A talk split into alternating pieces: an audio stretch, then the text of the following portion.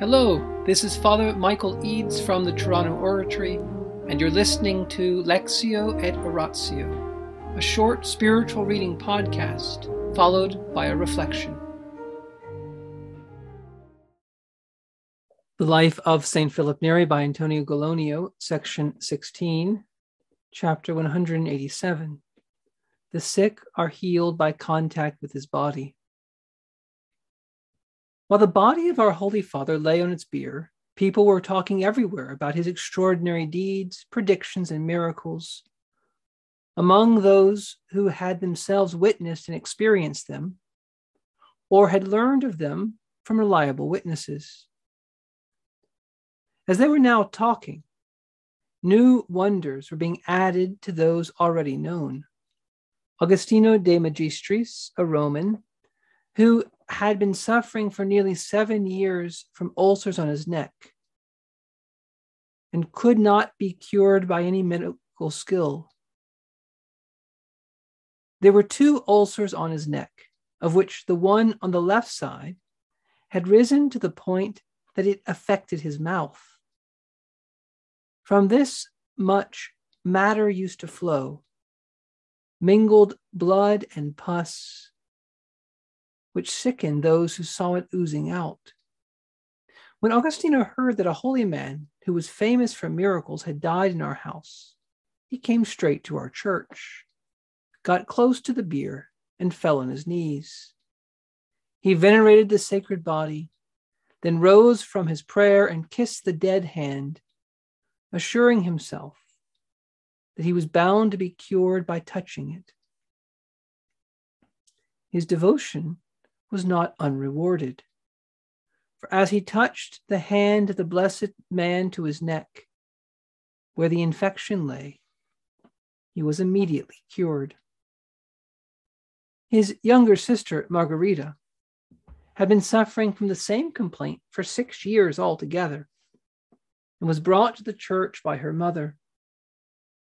However, they were caught up in such a crowd they were hardly able to get through to the holy body until the mother picked up her daughter and forced her way through to reach the bier. She applied the hand of the dead man to one of the affected parts, but was unable to reach the other part because Philip's chalice was in the way, as well as the crowd, and a noblewoman was also pushing in she found that the whole infection had departed from the side that had been touched, while the other side, which Philip's hand had not touched, was not cured. Their father, Alessandro, who was over 60 years old, had suffered for two months from a discharge from his head flowing into his eyes. In the evening, he could not even bear the sight of lighted torches. He was afraid that the continuous flow of liquid would cause him to lose his sight, and so came to see Philip's body and put his hand to his eyes.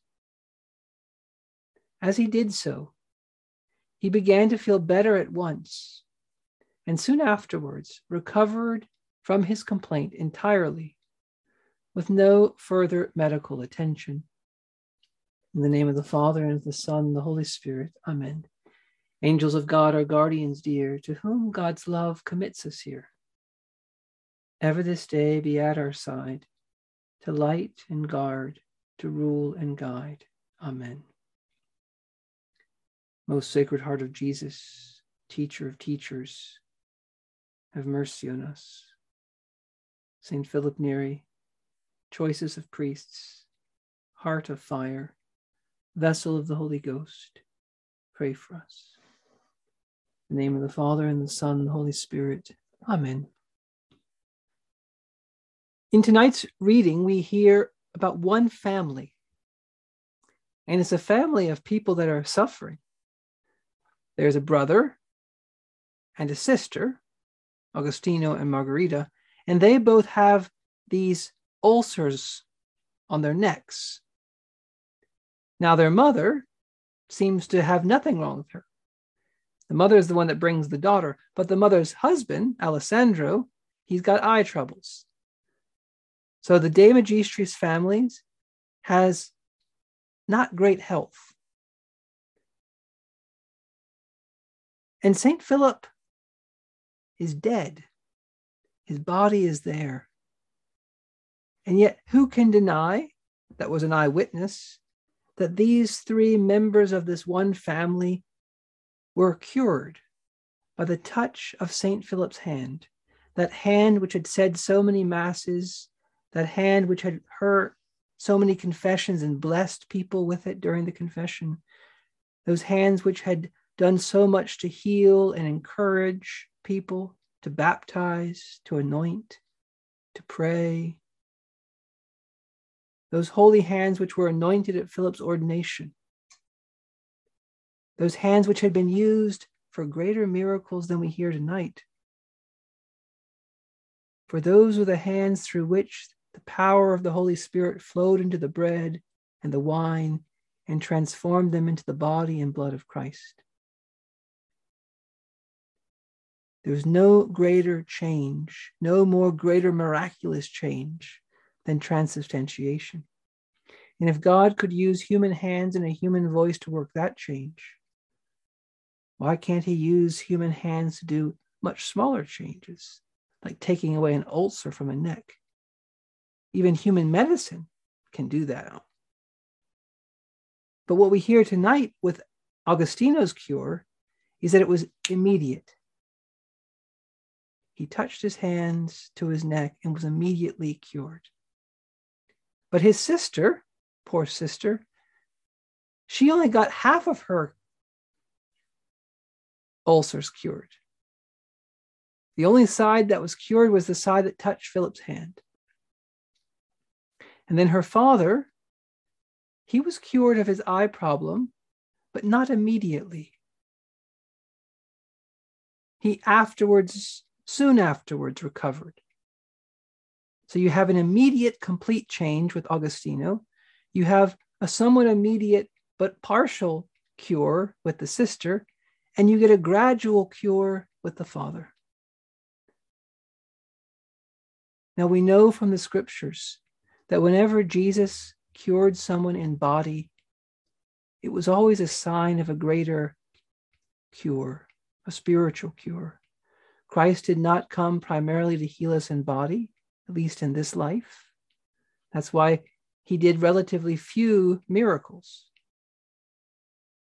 But the ones he did do were signs, signs of a greater healing, a greater curing the curing of our souls from sin. And so, in this one family tonight, after the death of St. Philip, that had so many illnesses, let us take courage. Courage that God can love and take care of families that have lots of problems. This was a family with a lot of physical problems, but that's a sign of families with great spiritual problems. And God still takes an interest in us. And God can use even dead, lifeless instruments for his healing if he wants. And let us also take courage if our families have problems, that God does not always take care of the problems in the same way with each of the people at the same time. He did not treat Augustino and Margarita and Alessandro exactly the same. Their maladies had slightly different cures in their timing and their extent. And so the various spiritual problems that we have and the various spiritual problems that our families have will be taken care of by the Lord in slightly different ways, with slightly different time periods, according to His wisdom according to what He knows best. And so tonight, let us put our families into the hands of Jesus. Those hands of St. Philip were a sign of the hands of Jesus, the real physician of our souls and body. And so we entrust our family and all of our physical and spiritual diseases we entrust them to Jesus. And we ask Him to take care of these problems in His time, in His way, as He knows best. And if He leaves us, you and I, if He leaves you and I with some of our weaknesses, if He leaves our family members with some of their spiritual weaknesses, He does so because He's trying to teach people other lessons. If there's someone that you know who drives you crazy, or there's someone whose fault really disturbs you, you say, Lord, why are you not taking that away right away? Why have you only partially taken that away? We must turn our gaze to ourselves. We have to examine our conscience. God leaves people with faults to show us ourselves like in a mirror, a great mercy to us. Or sometimes He leaves faults in other people so that we can practice patience with each other. And if there are faults and spiritual illnesses in our own soul that we wish we could get rid of and we can't get rid of right away, and we have to put up with them, then St. Philip tells us if we have to put up with things in ourselves that we can't change and we'd like to. We should put up with things in other people that we can't seem to change. In the name of the Father, and the Son, and the Holy Spirit. Amen.